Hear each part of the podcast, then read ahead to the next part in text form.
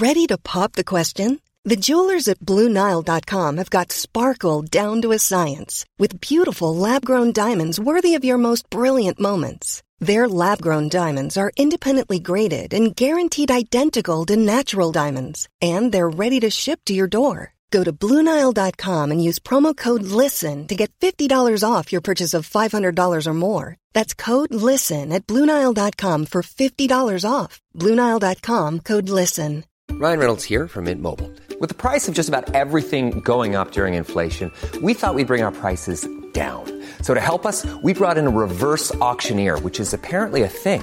Mint Mobile Unlimited Premium Wireless. Ready to get 30, 30, ready to get 30, ready to get 20, 20, 20, ready to get 20, 20, ready to get 15, 15, 15, 15, just $15 a month? Sold! Give it a try at mintmobile.com/switch. $45 up front for 3 months plus taxes and fees. Promo rate for new customers for limited time. Unlimited more than 40 gigabytes per month. Slows full terms at mintmobile.com.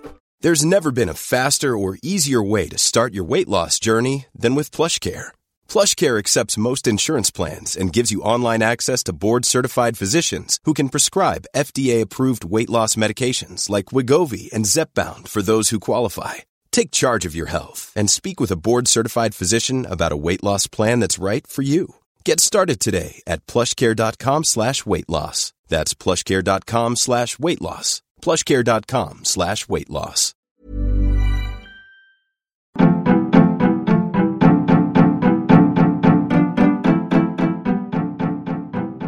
Welcome to The Other Hand, a podcast that tries to do something different. A discussion between Jim Power and Chris Johns about the issues of the day, political developments, economics, finance, and anything else that takes our interest. How are we different? We hope our discussions speak for themselves. You are most welcome to our podcast. Hey Jim, nice to see you again. We've had a lot of reaction to our most recent podcast of a few days ago, where we talked about the property issue in Ireland and in many countries, the housing shortage, the housing crisis, as it's often called. And I just wanted to read out one of the many responses that we've got, which I think is very interesting. And I think it's very important to explore some of the issues, albeit briefly, that this guy that wrote to us raised in email. It's on our website. Anybody can read it. So he says, "Hi, Jim and Chris, very useful overview of the housing market issues. If the current crisis provokes more short-sighted meddling in the market, it'll just veer further off course. As someone who's been involved in property development since the 80s, I'd really like the conversation to get more balanced." I think, Jim, that just really echoes the remarks that we were making about A, complexity, and B, the way in which it is a very imbalanced policy discussion. This guy goes on. "We don't hear much about the role of indigenous property developers and how they take on acquisition, financing, planning, construction costs and market risks in order to deliver a much needed product." Now, I thought that was a very important point to make, which is that in many ways, property developers have acquired the reputation of bankers, or a similar one anyway, in that they're almost pariahs. And perhaps for some good reasons. We know that they did all sorts of strange things during the property crisis. But the simple fact is, a bit like bankers, we need property developers and we need them to behave properly and we need them to do their thing. Otherwise, that we don't have an economy if we don't have bankers, and we don't have a construction sector if we don't have property developers. So he goes on. "Since the crash, the playing field is tilted heavily in favour of investment funds, with local developers a distinct disadvantage in terms of tax regime and financing. Add to this the fact that the tax take is a significant chunk of all housing sales prices, while populist voices keep insisting that housing can be delivered at ridiculously low prices, and you perpetuate the image of the greedy, speculative developer. It should be borne in mind that there's a very real risk associated with apartment development versus suburban, semi-detached development, as an entire multi-unit block must be completely finished in order to close the sale of just one dwelling. The absence of a proper financing model over preceding decades has pushed many developers to opt for development of semi-detached units only in budget areas so that the output can respond to a variable market and limit their funding exposure. If you provide reasonable financing for local developers and let them operate in a non-punitive tax regime, you'll definitely see the delivery of housing for sale to the public. Treat them like a fundamentally useful and worthy part of the solution, in other words." And the email concludes. I thought he made lots of very interesting and very important points there, Jim. So what did you think? Yeah, I have to say he is reflecting many of the views I have on the property market. I mean, there is a recognition, and I think we discussed this last week, that the whole housing situation is a multifaceted problem. You cannot just identify one part as being problematical. I argued after 2010, 2011, as the National Asset Management Agency was going about its business, that it was demonizing developers. It was treating all developers in exactly the same way, as pariahs. You know, I think as in any facet of life, there are very good developers, there are poor developers, and there's people in the middle. You know, so you cannot paint all developers with the same brush. I mean, basically, developers are essential for the delivery of housing supply. There is no doubt about that. And quell surprise that we're now seeing a massive lack of supply in the market because NAMA basically demonized all developers, treated them all as pariahs, and sort of punished them all accordingly. So if you take a developer class basically out of business, how the hell do you expect a housing supply to be delivered? And then, of course, the other issue is that the whole financing model for the delivery of housing by domestic developers, you know, is fundamentally broken and has been for the last 10 years. And that is why we see the developers of housing basically delivering maybe 5 or 10 houses in a development at a time, releasing those, raising some finance, then going on and doing the next small block. That reflects the financing model, and it reflects the precarious financial nature of, you know, what developers are doing at the moment. And as the person who emailed in said, the delivery of apartments is even more complicated because the financial exposure of developers to apartments is significantly greater. And that's why we have seen so many external investment funds coming in and financing the delivery of apartments. And as the system currently stands, external capital is essential for the delivery of apartments, particularly. He goes on then to talk about the cost of delivery. I think that was very prescient of him because there was a piece of legislation approved in the Dáil last night that was proposed by Sinn Féin. The government made a total bags of the vote. So the Sinn Féin motion got through the system somehow. But basically, what that Sinn Féin motion is saying is that the maximum price for the delivery of an affordable house in Dublin is 230,000 and should be significantly lower. If you can show me a developer that can deliver a house for 230,000 in Dublin, I'd love to meet him, because to me, the maths around this make absolutely no sense whatsoever. And particularly in the context of what's been happening, construction material prices over the last 6 months, timber prices up dramatically, all other input costs up dramatically, and yet they introduced this ridiculous limit of 230,000 on the delivery of affordable housing. It's mad stuff, and it again typifies what we were saying in the podcast last week and what the emailer said there, that the whole debate around housing is totally unbalanced. It's racked with political populism and so on. And I do believe that the measures that they introduced, that the government is introducing at the moment, some of them do make sense, but a lot of them make no sense whatsoever. So will these measures solve the housing crisis? No, they won't, in my view. So we've got a 10% tax today on investment buyers of houses. And I'm tempted to say amused, but it's too serious for laughter, by a report in the Irish Times this morning that said that what the government is trying to achieve is to exclude particularly foreign, I would guess, investment funds from buying up housing developments, but is still very keen for them to buy up developments of apartments. Is that right? Is that the right interpretation? Well, the interpretation is that the government recognises correctly that without international investment, you will not get the delivery of apartments. And I said this in the podcast last Friday, that for the apartment model particularly, that external finance was absolutely essential, and that if you demonized those international investors, you would see the supply of apartments coming on the market grinding to a halt. So I think what the government did in relation to exempting apartment development from these restrictions does make sense, but it also demonstrates the nonsense of what's going on here. It's political populism at its worst, in my view. You know, external investment funds are evil unless we need them to do specific things in the market. I think the government here is talking out of both sides of its mouth. And I think it just demonstrates clearly that, once again, we have a Minister for Housing that is totally out of his depth, in my view, and that is being driven by absolutely whatever the political complexion in the Dáil is at any particular time. So I think we need to be very, very careful that these sorts of interventions, and all of the interventions now, yesterday, they're not all bad. There is some good stuff in there that does make sense in the current circumstances. I think we need to watch out for the law of unintended consequences again, because there's a long history in this country of government meddling in the housing market, actually making the situation worse. What they have still failed to address is how you bring more supply onto the market. I mean, the measures yesterday were really aimed at the supply that's there, how you're going to target it towards specific elements of the market.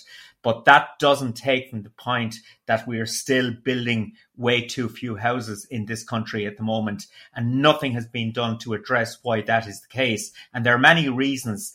The financing model that's in place for indigenous developers is totally dysfunctional at the moment. As that emailer said, the government take out of a house is about 40% in taxation. So before you do anything, you're handing over 40% of the price of a house to government.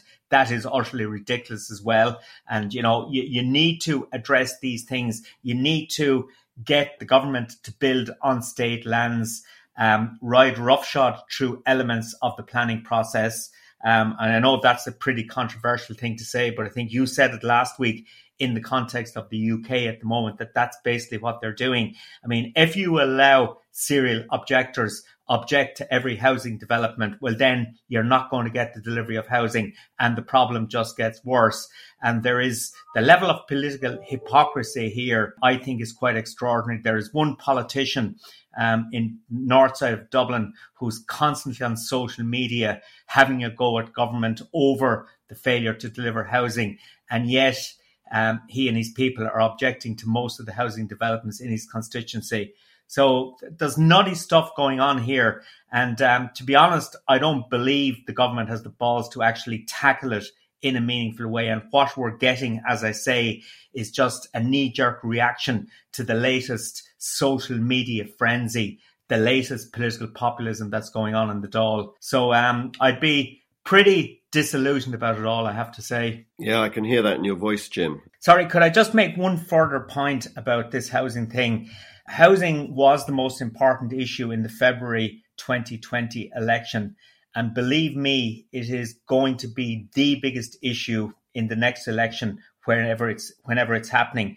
And based on the current trajectory, the government is not capable of solving the problem. So that then opens up the way for Sinn Féin to walk into government on the back of failed housing government policy. And I just don't think government actually gets the political significance of housing. I don't think they really realise that for young people, particularly, who are swarming over to vote for Sinn Féin, that housing is the key issue that's driving them. It's nothing to do with the historical past of Sinn Féin, anything else. It's to do with the fact that young people are now finding it incredibly difficult, expensive to buy a house or to rent a property. I wonder if they are going to take some lessons from what's happened in Britain, which is that the incumbent party, the Tories here, got the electoral benefit of a vaccine bounce, so that once the population has decided that COVID is under control, the party that is deemed to have controlled it gets the electoral benefits, and that once you guys get your vaccination up to UK and beyond levels, which isn't too far away, actually, that people's attitudes and faith in the government could improve. I would say good luck with that, because for the reasons that you've just mentioned, and for lots of other reasons as well, I think this coalition is handing the next election to Sinn Féin on a plate. And maybe that should be the subject of a longer podcast going forward, a purely Irish political one. But as I suggested earlier, I'd like to do something completely different now, to move away from housing temporarily, I suspect, and ask a question that was posed the other day by a Harvard professor of economics. It is an academic question, but very interesting and very relevant to everybody. And the question is neoliberalism dead? And is there a new paradigm, a new economic policy paradigm emerging, particularly from the United States? Rodrik says that the paradigm of the last 40 years needs an overhaul, and I think we can all agree with that. This paradigm started in 1980 after the post-war paradigm of Keynesianism was deemed to have failed. So for the last 40 years, we've had different labels on it. We've had Washington consensus, market fundamentalism, and neoliberalism, all meaning, I think, pretty much the same thing. The outcome, says Rodrik, has been highly financialized, unequal and unstable economies, unequipped for climate change, social inclusion and disruptive technology.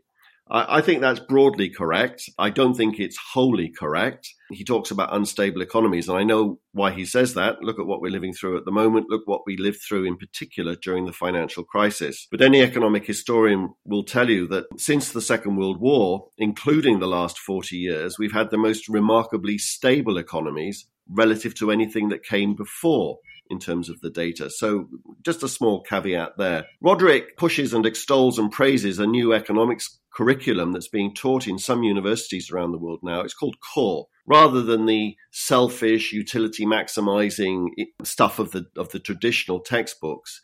Individuals are deemed in this new paradigm to be pro-social and myopic rather than selfish utility maximizers. And they talk about imperfect competition more than they talk about the competitive model. And they talk about power relationships in economies. And you can see the Marxist tint there. Rodrik warns that all of this is great stuff and economics does need to evolve.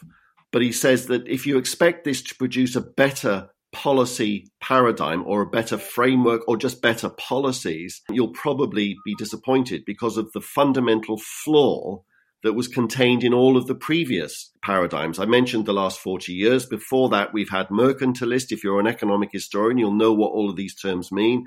Classical liberal, Keynesian, socio-democratic, ordo-liberal, neoliberal.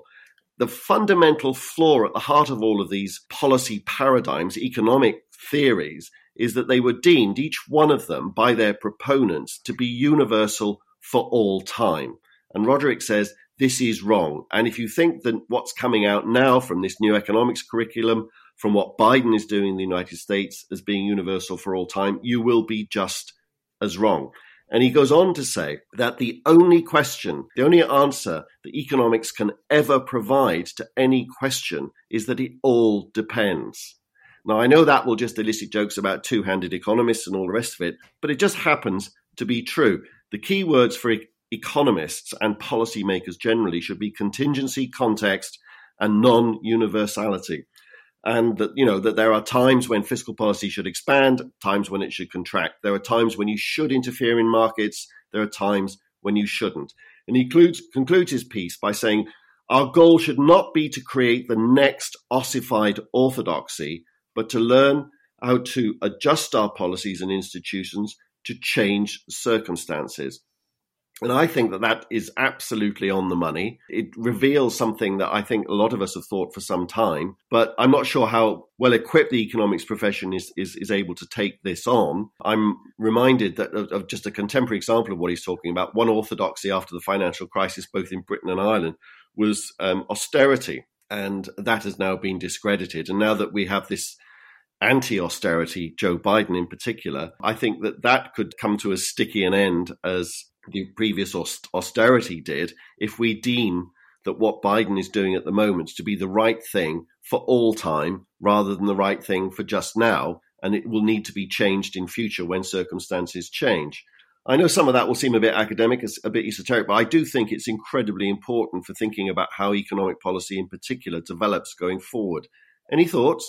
Yeah,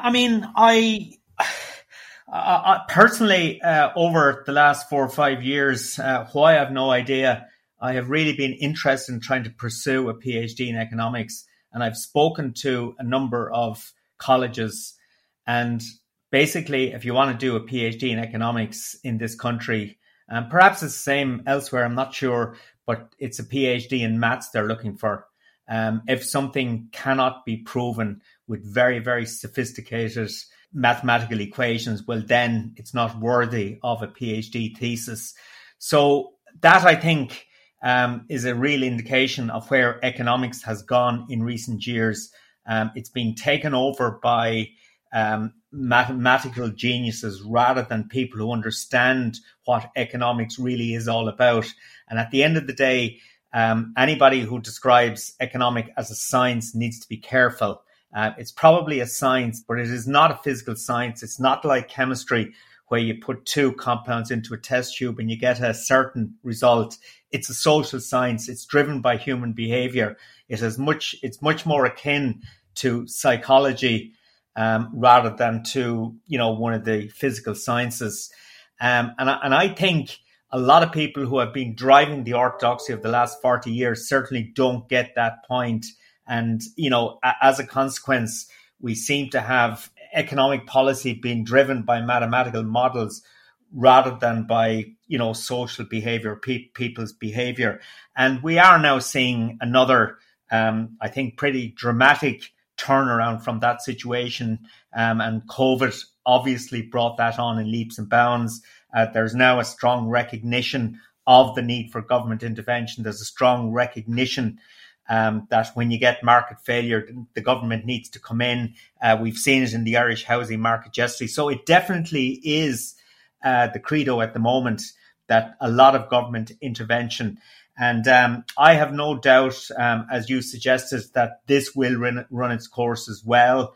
I suppose the success or failure of economies then will depend on how governments and policymakers actually respond to changing circumstances.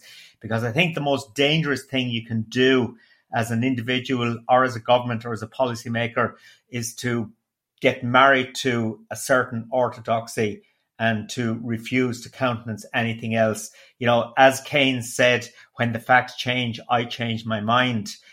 What do you do, sir? And so I think that is where economics has to go. But very definitely, the whole neoliberal model that has dominated for the last 40 years or so is certainly undergoing dramatic alteration at the moment. Yeah, one of the ways in which circumstances or facts, to use that quote, are changing rapidly is something that we've talked about a lot on this podcast recently, and that's the inflation picture. We've just had some inflation numbers out of the UK, which, like the ones that we had last week out of the States, were much stronger than expected. Inflation has risen all the way to a massive 1.5% year on year. The only reason why that's significant is not the number itself, but the fact that it was stronger than expected. It's the highest inflation print for some time. 1.5% isn't anything in and of itself to worry about. It's only if it portends further rises from here. One of the things that struck me about this, and I saw this from Chris Giles' analysis, Chris Giles is economist with the FT, and he said if it hadn't been for the temporary VAT cut that we've got in the UK at the moment for hospitality businesses, this inflation print would have actually been 3.2%, which would have been the highest in 9 years. That's a worrying number. And are we seeing a trend, Jim, of inflation numbers coming in higher than expected that will actually, going back to the point that I was just making about paradigms, derail the current paradigm of massive fiscal expansion, zero interest rates, and cause another big rupture or perhaps even another big crisis? Is inflation the thing that is going to do that? Or is it the case that we are living through just what we thought was going to happen, that as economies start to reopen, we are seeing spinning tires hit the road, creating a bit of smoke? And that smoke is, in a sense, to push the metaphor, the inflation that we're seeing. Or is the rubber hitting the road in a really fundamental way? The smoke doesn't dissipate, but the vehicle, the economy, is in fact moving far too quickly. I can't make up my mind at the moment. I'm on record in this podcast as saying, as I do think it's temporary. I just do think it's tires hitting the road and a bit of smoke. But we're certainly seeing a lot of smoke, aren't we? Well, we certainly are. The fact that inflation numbers are coming out much higher than expected maybe tells us something about those people who are building those expectations. So in other words, the economic forecasters, again, who come out with these predictions for inflation are just incapable of doing it correctly because it is difficult to do. But what we're seeing at the moment, those significant year-on-year increases in prices, you've got to think about the base effect of that. I mean, this time last year, the COVID pandemic was, you know, starting to become deeply ingrained in the system. We saw commodity prices collapse. We saw oil prices particularly collapse. And we saw lots of other prices fall because of COVID-19. And now we're at a situation a year later where economies are emerging from COVID. We're getting a strong rebound in economic activity and will continue to do so over the next 12 months unless the Indian variant or some other variant blows us off course. So oil prices are up something like 128% since this time last year. So you're getting these year-on-year base effects that are certainly exaggerating the headline rate of inflation. And to date, that is the view that's been taken by central bankers. They're still pretty relaxed about it. But I think that if we've got 6 months of persistently higher inflation, as we're getting at the moment, bond markets and indeed equity markets would start to become a lot more nervous. And then the question is, will central banks actually panic and react by starting to increase interest rates? And suddenly, will this whole orthodoxy that's there at the moment about the need for massive expansion in fiscal policy by many people, not everybody, Larry Summers, for example, being an exception to that rule, who believes that the US fiscal expansion is totally inappropriate. But it will be interesting to see that a lot of those people like yourself, Chris, who have been pushing this mantra about the need for massive fiscal expansion, how you will feel in 6 months' time if indeed inflation does become deeply ingrained in the system. Interesting to see. Thanks for reminding me that I'm definitely one of those who have been pushing this. I must confess that I am getting nervous about the inflation consequences of this as we live through the inflation that we expected, but we're also living through a bit more inflation than we expected. So I'm still hopeful that it's temporary. I'm still expecting it's temporary.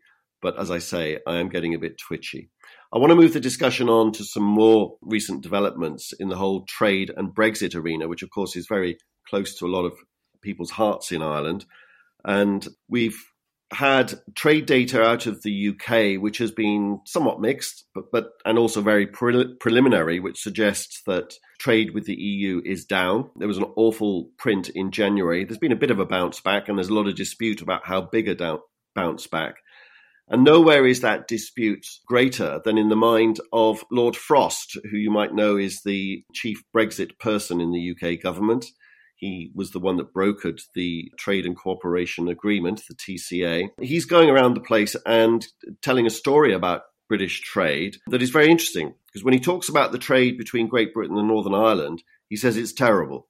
The rules and regulations contained in that Trade and Cooperation Agreement are creating all sorts of problems. And we all know what they are, and we know what the consequences of those problems have been on the streets of Northern Ireland. To a different audience, he's saying that the same rules contained in that Trade and Cooperation Agreement are producing frictionless trade between Great Britain and the EU. And everything that's going on in Dover is marvellous now. After a few teething troubles, things have settled down. Now, both things can't be true, can they, Jim? No, they cannot be true. Absolutely. There's no reason why Dover should be very smooth and Larne should be very difficult.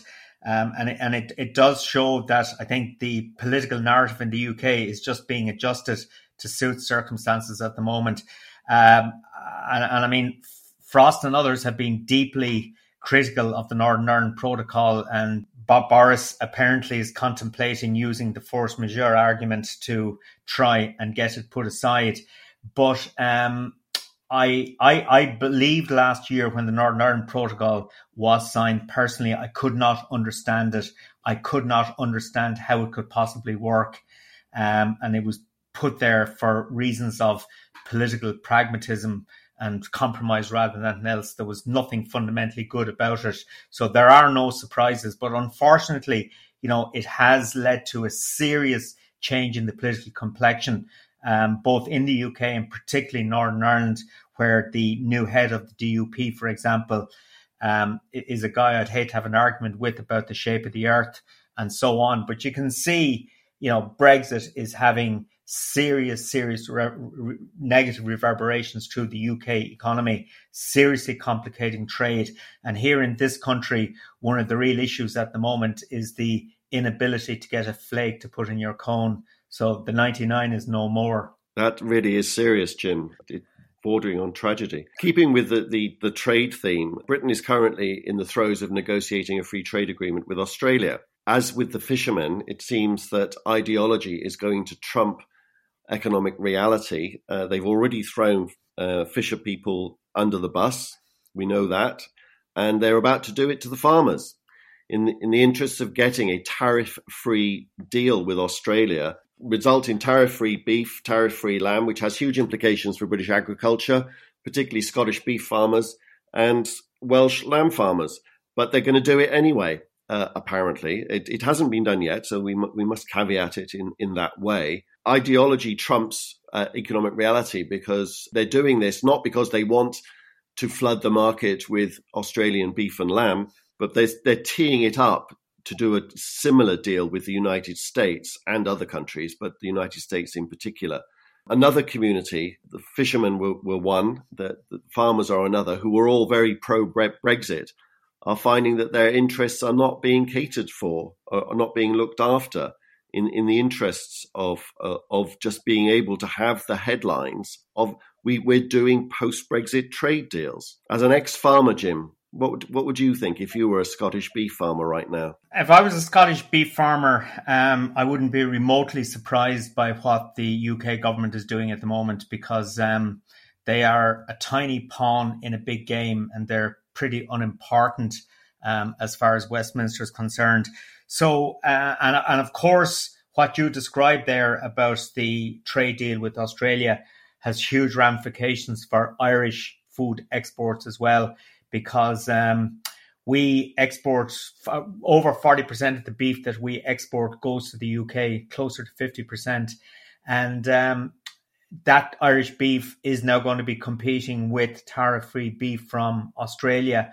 And indeed, the likelihood is that the trade with South America will also open up significantly for the UK and the European Union. So the implications of here, what's going on, not good for Irish farming, there's no doubt about that. But for British farmers, I think it's another nail in the coffin of that industry in that country. And quite frankly, Boris doesn't give a damn about it. What we're seeing here now is a much more important symbolic thing from a UK political perspective. To be able to turn around and say that we are now out there doing trade deals with various countries is all Boris wants to be able to do. Yeah, it's quite something to just sit and observe it. And that Brexit even has a resonance with COVID. And we'll conclude with our regular COVID corner. I wrote a piece over the weekend, last weekend, linking Brexit with the Indian variant, which is capturing all of the headlines, everybody's attention here in the UK at the moment. And I'm sure you've noticed this yourself, Jim, that they're very worried that the release from lockdown, which has gone so smoothly, is about to be interrupted by this India variant. And questions are being asked about why they didn't close the border to India, why it didn't put India on this so-called red list earlier, when it put adjacent countries, Pakistan and Bangladesh, weeks before they did the India thing. And the reason is that Johnson wanted a trip to India to seal a free trade deal, to get that headline, we're doing post-Brexit trade deals. So despite the numbers in India being much worse than those in Pakistan and Bangladesh, and we've actually had the prominent journalists are jumping up and down saying that the government is actually lying in the House of Commons when they're quoting statistics about why they made that India decision. Quite extraordinary, but like all of these things, nobody seems to care that much. Lying is something that is part of our body politic here in the UK that no longer seems to matter. It's been a big change. But the India variant thing is a big concern here in the UK. I wrote a piece, as I say, about it over the weekend. I do think they should have delayed the latest release for at least a week or two so that they could have a look at the data. But the data are very interesting. And there, whereas it was on Saturday of last week, it was extremely worrying. Now it's merely worrying. So it's gotten a little bit better. And some of the things that we were concerned about have turned out not to be true. But it's a very early days yet, and this thing, as we know, could easily take off in a horrible way. So it's one that we're going to have to watch, and it's one that you're going to have to watch. If you are going to form this travel bubble with the UK, if this India variant does take off, I suspect you won't be forming a travel bubble with the UK very quickly. But here's hoping. We've run out of time, Jim, as always. So thanks very much, and see you next time. You have been listening to Chris Johns and Jim Power. We aim to provide an independent take on economics, politics, and anything else that takes our fancy. Thank you very much for listening, and we hope to have you on board again very soon. A lot can happen in 3 years, like a chatbot may be your new best friend. But what won't change? Needing health insurance. UnitedHealthcare Tri-Term Medical Plans, underwritten by Golden Rule Insurance Company, offer flexible, budget-friendly coverage that lasts nearly 3 years in some states. Learn more at uh1.com. Hey, it's Paige DeSorbo from Giggly Squad. High quality fashion without the price tag. Say hello to Quince. I'm snagging high-end essentials like cozy cashmere sweaters, sleek leather jackets, fine jewelry, and so much more. With Quince being 50 to 80% less than similar brands. And they partner with factories that prioritize safe, ethical, and responsible manufacturing. I love that. Luxury quality within reach. Go to quince.com/style to get free shipping and 365-day returns on your next order. Quince.com/style. Mom deserves the best, and there's no better place to shop for Mother's Day than Whole Foods Market. They're your destination for unbeatable savings. From premium gifts to show-stopping flowers and irresistible desserts, start by saving 33% with Prime on all body care and candles. Then get a 15-stem bunch of tulips for just $9.99 each with Prime. Round out Mom's menu with festive rosé, irresistible berry chantilly cake, and more special treats. Come celebrate Mother's Day at Whole Foods Market.